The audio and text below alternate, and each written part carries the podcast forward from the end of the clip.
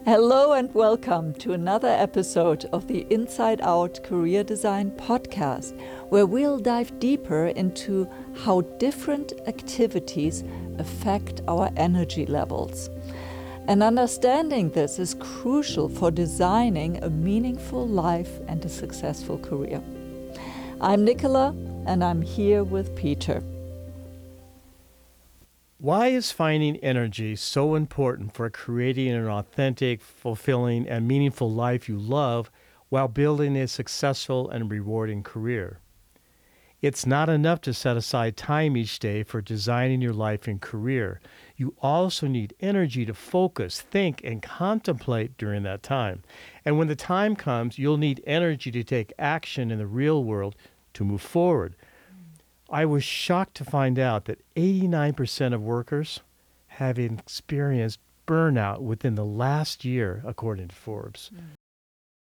But before we dive into that, let me share the four symptoms of burnout, okay? One, feelings of energy depletion and fatigue. Two, increased mental distance from your job. Three, feelings of negativity or cynicism towards your job, and four, reduced professionalism. Have you experienced any of these for yourself or seen them in others? I was surprised that the cure for burnout is not just to take a vacation. Mm. Burnout is a medical condition. So, this is serious stuff, folks. That's why the goal of this episode is to help you find, conserve, and create energy for yourself.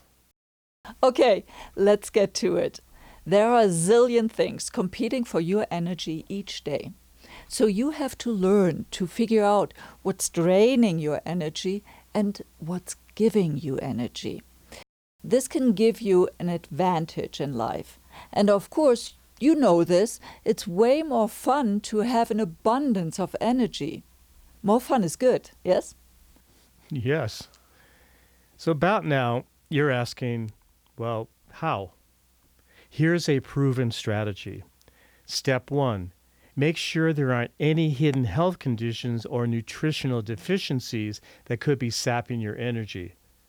Go get a checkup. Mm-hmm. Step two Keep an energy log and keep it simple.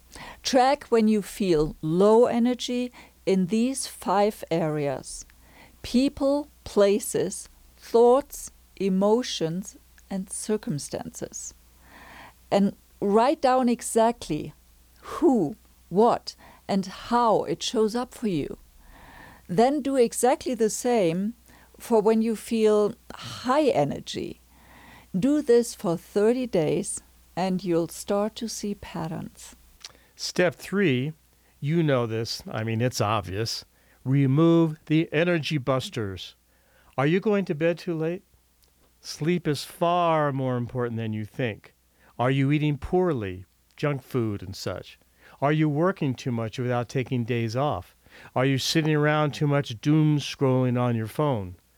Movement is critical to staying optimistic and for longevity. Has the news got you hooked? You know, that's their job description. Step four make a list of agreements on paper or in a notebook.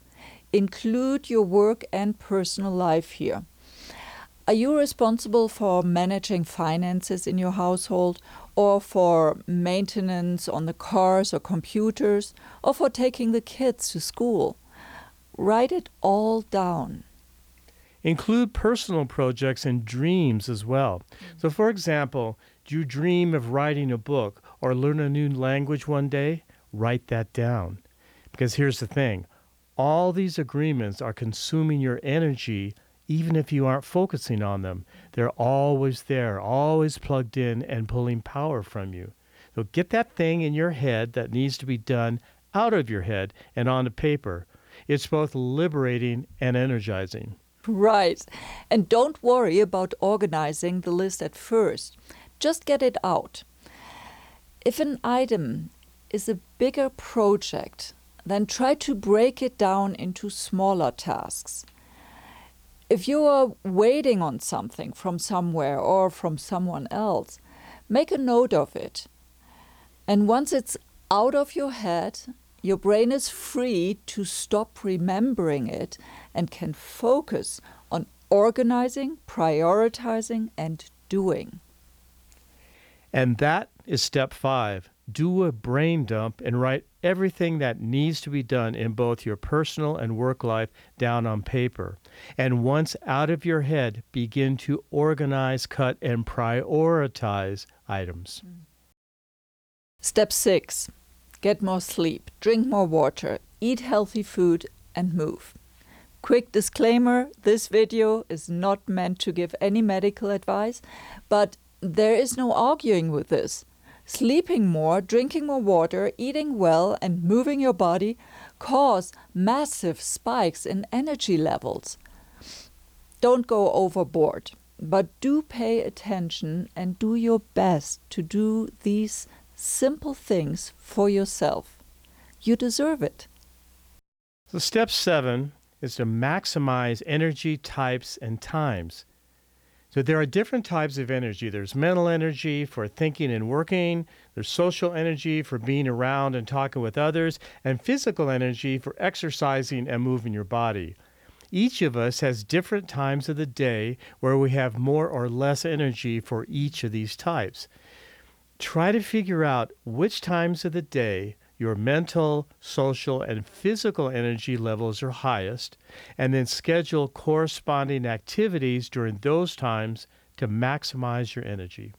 For example, let's say your mental energy is at its highest in the morning, your social energy is highest in the afternoon, and your physical energy highest in the evening. In this case, schedule your most important work in the morning your meetings in the afternoon, and your fitness activities in the evening, if you can. In other words, schedule activities that fit with the times where your mental, social, or physical energy levels are at their highest. I wish there was a magic wand that would boost your energy levels long term. But until that's invented, here are some things to limit limit stress, anger, alcohol, caffeine, smoking, better yet, quit smoking, limit social media, news, screen time, junk food, and limit work hours if you can. We hope you found these tips and strategies useful. If you did, could you do us a favor and hit that like button and subscribe to our channel? It would mean a lot to us, and it helps our channel to grow. Thanks so much for joining us here today. For show notes, go to whatsnext.com forward slash 32, where we share links and other relevant information. If you're trying to figure out what's next for you, join us for one of our live online workshops where we teach how to successfully reinvent your career in midlife. To save your spot in our next workshop, go to whatsnext.com forward slash workshops. We'll see you there or for another episode here.